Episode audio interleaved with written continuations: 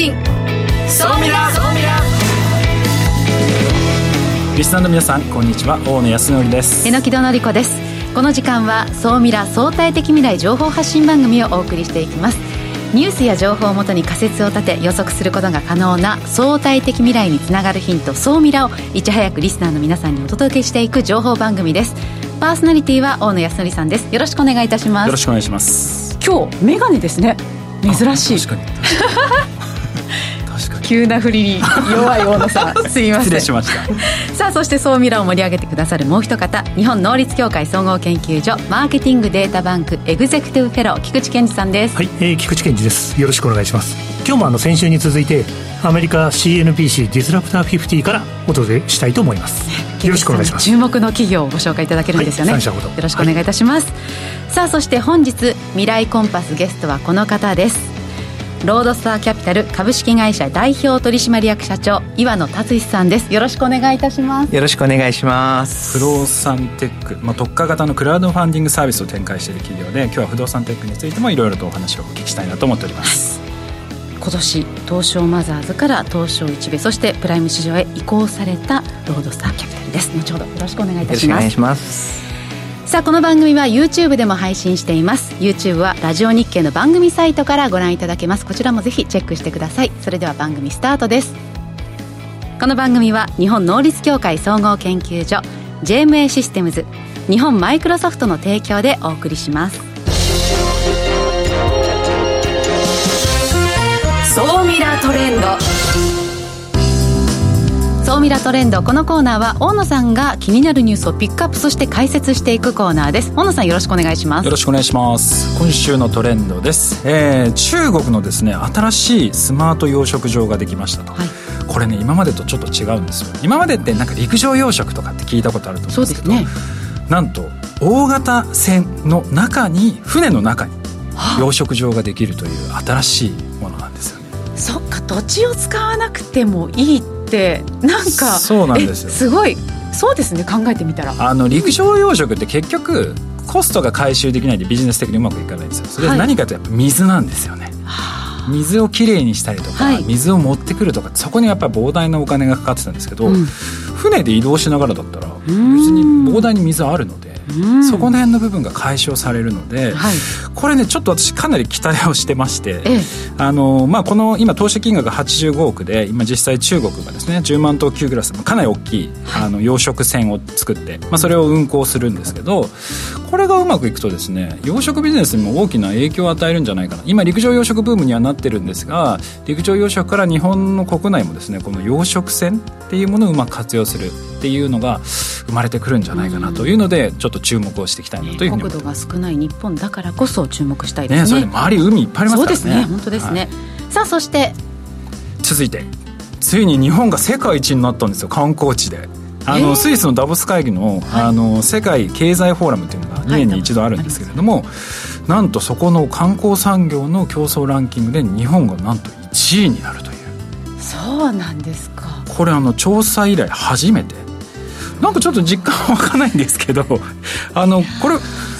ねどんなことが岩田さん評価されたんだろう。からすると、ん。この辺のところはどう映ってるんですか？いやこれねすごい素晴らしいことで我々からするとこのね海外からの方々がもう最近ここ数年見てないんで、ええ。もう全然肌感覚ないと思うんですけどやっぱり不動産扱ってるものとしてはこれすごいチャンスだと思うしうん。逆にコロナが終わったらもうすごい海外の方がいらっしゃるんだろうなと期待してるんで多分まあホテル業界の方々とかはもう本当楽しみに待ち続けてるとは思います。岩田さんからしたらなんか買いたいもの？そうですね。これもうねちょっとあれなんですけどホテル欲しいですっていうあーでもね観光客増えそうですもんね。ねあとこれから大阪の方とか万博もありますしね。いろいろこう日本にとってネタがいろいろあるんで。やっぱりあとさっき榎戸さんちょっと話してましたけどなんでかっていうとやっぱ交通インフラとかの利便性あとかやっぱり自然も文化とか、まあ、そういったところが評価されたみたいですね。あなるほどね。電車新幹線は帝国通りだし安全だしそういう意味では日本はまあ最高ですね。世界人ね治安もいいし、はい。なのでまあ今後ね外国人観光客を呼びとん呼び込んで、まあ、そこで新しいビジネスを展開していくという本当に非常にチャンスかなというふうに思ってるので、はい、期待をしていきたいなというふうに思ってます。それから。続いて NTT がですねあのこれちょっと腕運動学習と視線の関わりについて、まあ、世界で初めてその解明したと。で要は腕運動腕を動かす運動の学習、はい。あの周りに見える景色がすごく重要らしいです。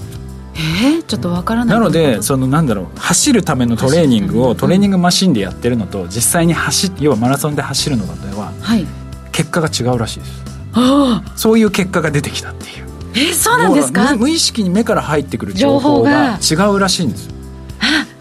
それを私ルームランナーあんまり好きじゃないんですよ。外走るのが好きなんですよ。えー、やっぱり違うんですね。それがなんかやっぱり体に影響してくるみたいで。すね。でその技術っていうのを応用してこのスリハビリテーションとかそういったものに要はもう目線の動きとかそういうものが大事らしくて、えーまあ、今後ちょっとわからないですけど VR とか含めて、はい。うん。なんかスポーツの進め方リハビリのやり方っていうのが結構変わってくるんじゃなないるほど、まあ、とにかくその運動機能をトレーニングするだけじゃなくて視界から入ってくる情報も合わせて運動とはい機能をこう高めていくってことですね、なのでまあ近い将来そういうものが目から入ってくるものとか運動機能とかいろんなものを組み合わせた新しいそのスポーツとかリハビリテーションのビジネスっていうのが登場してくるんじゃないかなと思ってます、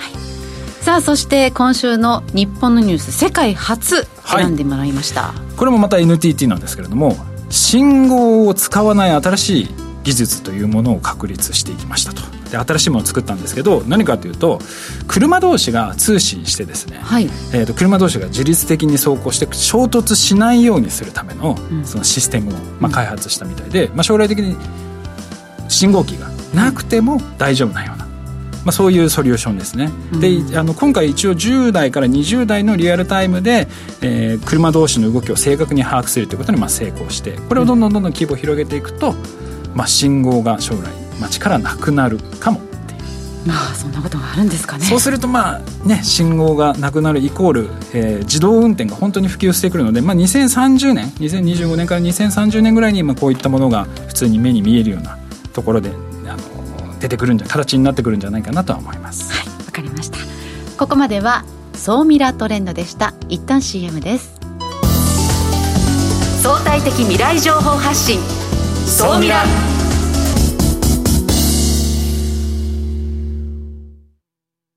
経済価値観テクノロジー激変する世界に生きる全ての人々がより良い未来をつかみ取るためにマイクロソフト Azure はビジネスにご活用いただけるクラウドサービスです。既存システムから乗り換えたいスタートアップでコストを抑えたい方プログラミングフリーで今すぐ使える AI から RPA まで12ヶ月間無料でお試しも可能。まずは「総ミラ」ウェブサイトバナーをクリック。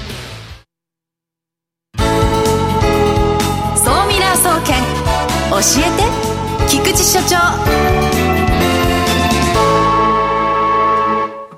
最新データから未来がわかる総ミラ総研教えて菊池所長のコーナーです。菊池さんよろしくお願いします、はい、えー今日もよろしくお願いします。えー今日もですね、先週に続いて、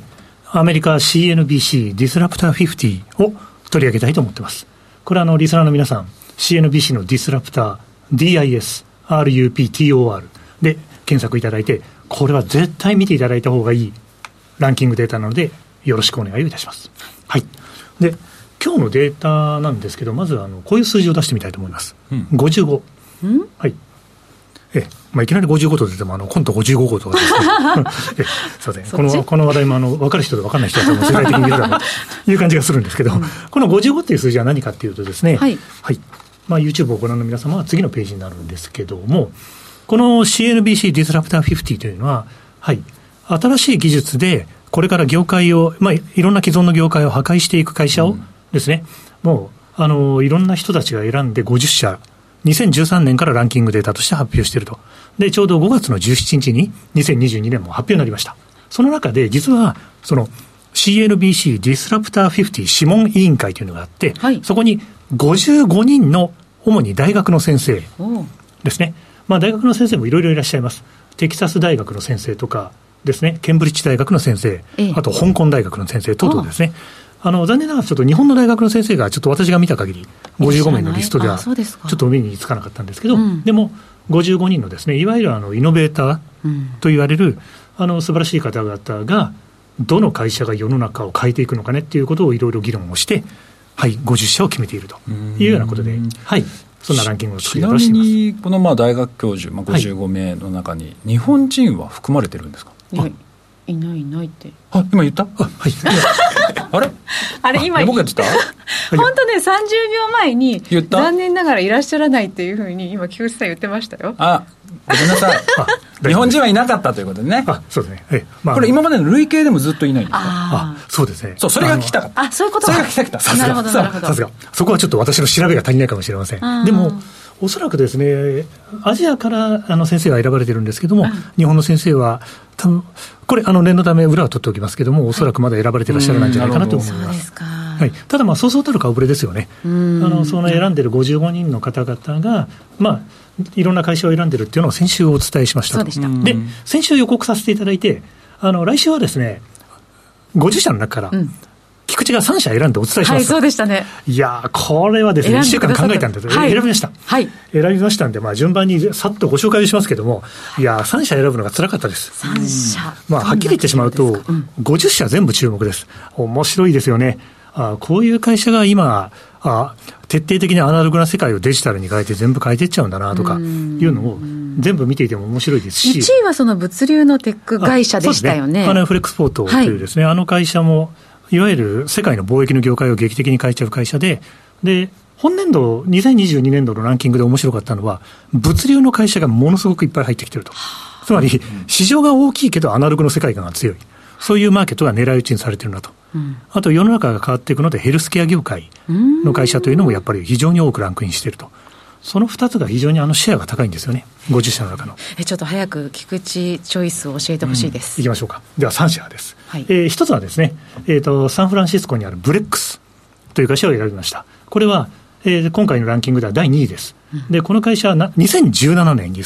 創業でもう2022年ですからまだ5年ですよね。面白いのは、独自の融資融資の審査システムを作っていて、スタートアップ、このスタートアップは大丈夫だろうということで、スタートアップに高額のですね、資金援助とか、はいはい。あまあ、いいや、お金を貸し貸すと。そういう仕組みを作ってる会社で、すごいのは、1年でユニコーンになり、まあ、すでにデカコーン入りしています。日本ってこれから5年ぐらいかけてデカコーンを2社育てようとしてますよね。この会社はもうすでにそういう領域に入ってしまっていると。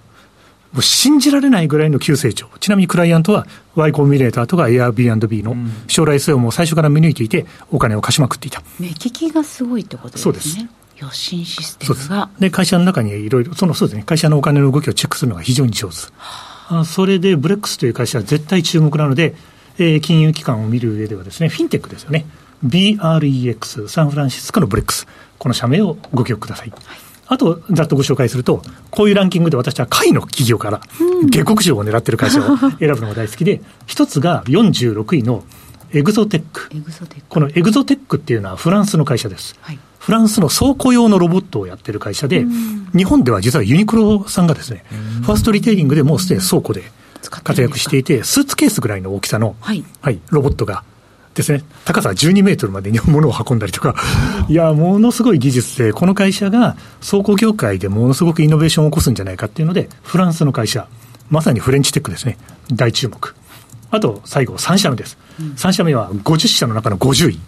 エンボイっていう会社で、これはあの前からある会社なんですけど、実はオフィスの受付を iPad で全部代用できるっていう。ですね、あの結構やっぱオフィス入るのもいろいろチェックがあったりとか大変なのを全部観測しますっていうのをやってましたけど、コロナになってから、はい。やっぱ経営者上手だなと思ったのは、従業員の管理ですね。あの従業員の健康管理とか入室管理をあの遠隔でやるようにして、あのコロナにかかってないかとか、体調大丈夫かみたいなものをチェックして、あのバイタルチェックみたいなものをいろいろやるような仕組みに変えて、今これからまたオフィスに人が戻ってくるので、前のビジネスモデルも使える。なるほど。そんな感じで。じゃあコロナによってこう変化をしている会社なんですね、そうですね。ちょっとあの YouTube でもぜひ見ていただいて、この3社、な何をはい注目したのかも含めて見ていただければと思います。さあではこの CNBC ディスラプター50、はい改めて総ミラ視点で教えてください2回にわたってお届けしてきましたけども、常連の会社がいます。毎年必ず入ってる会社。あと、新参者、新しく入ってきた会社がいます。両方注目すべきだなというふうに思いますね。はい。で、あの、各社の未来を見据える視点と、あと、リスナーの皆様、50社見てもらって違和感を感じる会社もあると思います。なんでこの会社入ってるんだろう、はいというところについて徹底的に調べると、いろんなビジネスヒントが得られると思うので、ぜひこれからもチェックなさってください。はい。ここまでは、総ミラ総研教えて菊池所長のコーナーでした。相対的未来情報発信、総ミラ。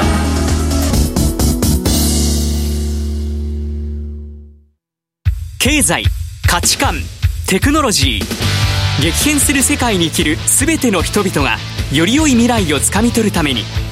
マイクロソフト Azure はビジネスにご活用いただけるクラウドサービスです。既存システムから乗り換えたいスタートアップでコストを抑えたい方プログラミングフリーで今すぐ使える AI から RPA まで12ヶ月間無料でお試しも可能。まずは「総ミラ」ウェブサイトバナーをクリック。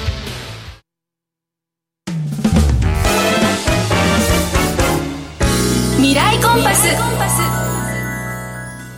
未来コンパス。このコーナーは未来への羅針盤コンパスを手にすべく魅力あるゲストをお招きして最先端情報をお聞きしていくトークコーナーです。改めまして本日のゲストご紹介します。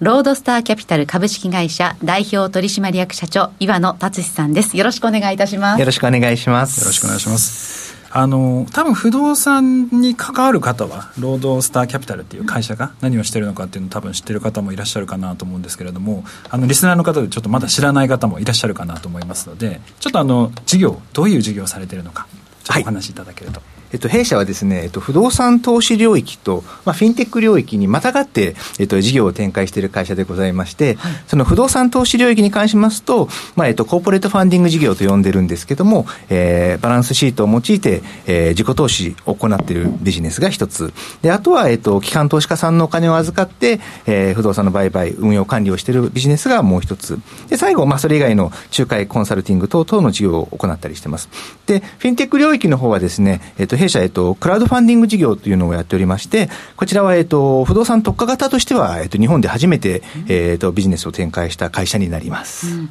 事業領域、その規模としてはどこが一番大きいんですか、はい、そうですね。やはりその売上というところになりますと、どうしてもその、えー、コーポレートファンディング事業のところが、まあ自社で比較的数十億のビルを保有しておりまして、まあそれを年によっては売却していくものですから、まあ売上系としては、まあコーポレートファンディング事業のところが大きいのは大きいんですけども、会社としましてはそのクラウドファンディング事業のところが、えっ、ー、と個人からまあ資金調達をするっていうようなビジネスなんですけども、ここのまあその成長可能性といいますか、やはりその個人のお金をこの不動産のマーケットに流し込む、このインフラ作りみたいなところは、結構こだわって、えー、と展開しております。この今、クラウドファンディング事業、この日本初のこの事業なんですけれども、はい、実績ってどどういう実績になってるんですか？そうですね、えっと、弊社ですね、えっと、過去実行済みの案件数でいうと229件、で、累積投資額でいうと、まあ、300億弱ぐらいのところまでやっておりまして、まあ、えっと、基本的には個人に投資していただいたお金を、えっと、不動産会社に貸し付けをすると、まあ、銀行、金融機関になり変わって貸し付けをして、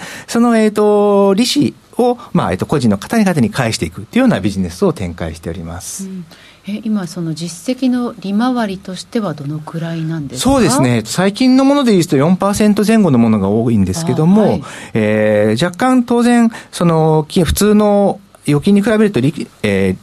リスクっていうんですかね、うん、その不動産会社に貸し付けるものですから、リスクは相応に当然あるんですけども、まあ、逆に言うと、なかなかこの日本円で運用するのって難しいじゃないですか。だからそこら辺を、まあ、我々がある程度不動産としてはプロなんで、我々が、まあ、しっかりと目利きをして、はい、えー、まあ、個人のお金を、まあ、大切に運用させていただくというようなビジネスになっております。不動産って、まあ、まとまったお金がないと、投資をできない業界だと思っていましたけれども、このクラウドファンディング事業っていうのは、えっと、少額投資が可能という、ね、そうですね、これ、2面ございまして、はい、個人からすると、もうその1万円から投資ができると。まあでも1万円でその金利が5%だと500円ってちょっと寂しいような微妙な金額なんですけど、でもこれが例えば1000万投資したら50万円、1億円投資したら500万円って結構額が大きくなればなるほど、やはりそのリターンって大きくなってくるんで、まあその入り口1万円からチャレンジもできますし、まあ逆に言うとリピーターの方からすると、まあ数百万円、数千万円投資されるような方もいらっしゃっております。うんうん、で、ね、逆に今度はですね、その裏の側面はお金を貸していただくその法人の方で言いますと、なかなかその皆さん当然不動産買うときって金融機関さんから調達するのが普通だと思うんですけども、どうしてもえー、会社設立間もないとお金が借りれないとか、その本業が赤字だと借りれないとか、まあ、いろんなところで金融機関さんってなかなかお金を貸してくれないっていう場合がございますので、まあ、我々はそういう不動産のことをよく分かってるんだけど、まあ、なかなかそういう金融機関さんにはまだお金借りれないとか、額が足りないようなところを支援していくようなところもあります。そうか、だから既存のそういうところからお金を借りなくても、そういう不動産を買えるようになってそうなんですよ。で、もうちょっと大きな世界観で話すと、まあ我々不動産屋からするとやっぱりお金をコントロールするってある意味、まあ夢みたいなところがあって、まあちょっと言い方悪いですけど、このビル欲しいって言って、明日買いに行けたらすごいよねと いうような世界観なんで、まあ自分たちでしっかりもう資金調達もして不動産を買って運用するっていうところまでつながっていくと、まあそこがまあある意味最終形に近づいていくのかなとは思っております。これ今投資家のそのサービスを利用されている、あの人たちはどういう人たちが多いんですか？もうほとんど、われわれはですね、結構不動産の中でもその、えっ、ー、と、節税商品みたいなのもあったりするんですけど、われわれの場合はもう純粋に、本当にその、お金を、銀行の口座に置いとくのがもったいないなっていう方が中心なんで、30代、40代のサラリーマンが多数を占めてる状況です。もう小遣いの一部をご投資まあそうですよだって不動産投資、自分で個人ですると、ものすごいお金かかるところが、1万円からできるって、それですごいですよね。面白い世界ですね。で、また、その不動産の業界へのそのお金の流れを、ある意味止めない仕組みでもあるというそうですね。まあ、自分もその不動産のビジネスずっと関わってきているんで、まあ、例えば前回リーマンショックがあった時に、はい、なかなか機関投資家も金融機関もみんなお金を貸さない、動かせないとなって、で、株のマーケットもそうだと思うんですけど、意外と暴落してる時って本来買い支えるのって個人の方だったりするんですよね。で、不動産の場合もそうあるべきなんですけど、なかなかビルに個人のお金ってもう個人は投資したくてもつながらなかったので、まあ、今回は万が一そういうようなショックが来たとしても、それが個人の方々がそういう機関投資家のお金っていうか、まあ、不動大きな不動産にその結びつくようなインフラ作りを今進めることによって、まあ、逆に言うとそういう大きな金融ショックも来ない。まあ、金融機関からするとお金を止めようと思っても意外と個人の人たちが下支えするっていうのが分かっていれば、まあ、金融機関も安心してお金を出せるんで、まあ、そこまである意味ちょっと見据えながら、この仕組み作りを大きくしていきたいなとは考えております。このサービスの強みっていうのはど、はい、どこにあるんですか？やはりですね、その個人のマスの力ってやっぱり大きくて、それがその機関投資家と違う動きができる。で、我々もビジネス始めた時って岩野さんなんでその1億円個人からわざわざ集めるのと、その機関投資家に行けば100億円、1000億円別に運用してほしい人いるのに、なぜ岩野さんその個人の1億円にこだわるのっていうふうに結構言われたんですけど、やっぱり我々からするとその機関投資家のお金っていつもあるわけでもないし、逆に言うと個人のお金が、いや今1億円だけど、これが10億円になって100億円になって1000億円になっていく可能性もあるんで、まあ我々からするともしかしたらそのファンドっていうビジネス自体が、実はクラウドファンディングになり変わっていて、そのね、1000億円のファンドじゃなくて、必要な時に100億円、この案件に投資する人どうですか、ポチッ、100億円集まりました、みたいな世界観になっていくのではないかなとも考えております。あと、この投資型クラウドファンディングの日本における成長の可能性っていうのは、どうですかね、はい、そうですね、やはりこれはですね、マーケットは非常に大きいですし、まあ、なかなかこの運用先もない時代だし、日本の場合ずっと低金利なんで、そのお金を投資したいという個人は結構多いんですね。で、我々の場合もですね、どちらかというと今困ってるのは、投資家さんはいっぱいいるんですけど、うん、案件を蘇生すると、もう大体1分持たないみたいな感じ。その数億円、4億円、2分、3分で募集を完了しましたみたいな感じになってしまって、すごい、えそれだけお金がお金が集まるんですよ。ね、もうスピード感が速いんで、はい、それぐらいその運用したいっていうニーズはありますと。そこはですね、まあ、我々ももう少し案件化を大型化していって、そのニーズに合わせないといけないんですけども、まあ、ポテンシャルとしては非常に大きいなとは感じております、えー、ちょっと聞きたいことがもういくつも出てきちゃったんですけど、えそれだけ、まあ、はい、ある意味その投資対先をこう探している、まあね、市場として、まあ、金余りって言っていいのか分からないですけど、うん、そうしたお金があるからこそこの不動産業界っていうのは今後今結構東京も地価どんどん上がってますけど。これがですね、結構まだ肌感覚でいうと、まあ、マンションの値段は上がってるなっていう肌感覚はあると思うんですけど、うんはい、じゃあ、このビルの値段が上がってるかとか、不動産全般って景気いいのかってよくわからないじゃないですか。ただ、まあ、我々が見てる限りにおいては、今、相当なお金が、この不動産のマーケットに流れ込んできてますし、それはむしろ海外のお金が入ってきてる。で、それ、海外のお金が入ってくると、日本の既存のお金の人も、これは海外の人に買われる前にちょっと先回りしないとって言って、非常に動いてるんで、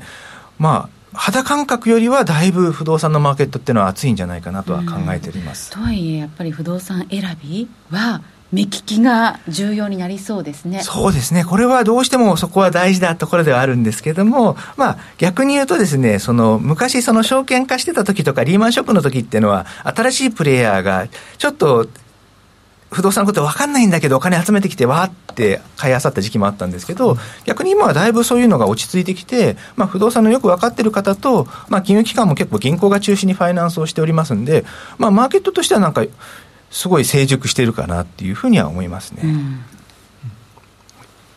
海外の投資家とか、はい、やっぱりあの外国から日本の不動産資産ってものすごい注目を浴びてると思うんですけど、はい、そのあたりについて何かお考えとかそうですね、今ですね、円安なんですよね。で、円安ってことは海外から見たら不動産安くなってるっていう話なんで、で、かつですね、これ、コロナがあったんで、みんな当然見に来れないじゃないですか。うん、で、さすがにちょっと、ネットとかね、動画とか写真見ながら100億円投資するっていうのもなかなかできなくなってるんで、これがコロナが明けて、まあ、特にアジアの方々なんかは日本に来られるようになると、さらにこの不動産投資の熱が上がってくるんじゃないかなと思う。動き出すと思ってます、でさっきのあの国あの世界1位、観光ねちょっと楽しみですね、これから。そうなんです。だから我々なんかも結構ビジネスしてて、あんまり不動産業界って、まあ株式のマーケットでは評価されないっていうか、いつもちょっと不動産の人たちねっていう色眼鏡で見られるんですけど、いやいや、これから不動産熱くなりますよ、見ててくださいねっていうところは感じております。岩野さん、不動産っぽくないですね。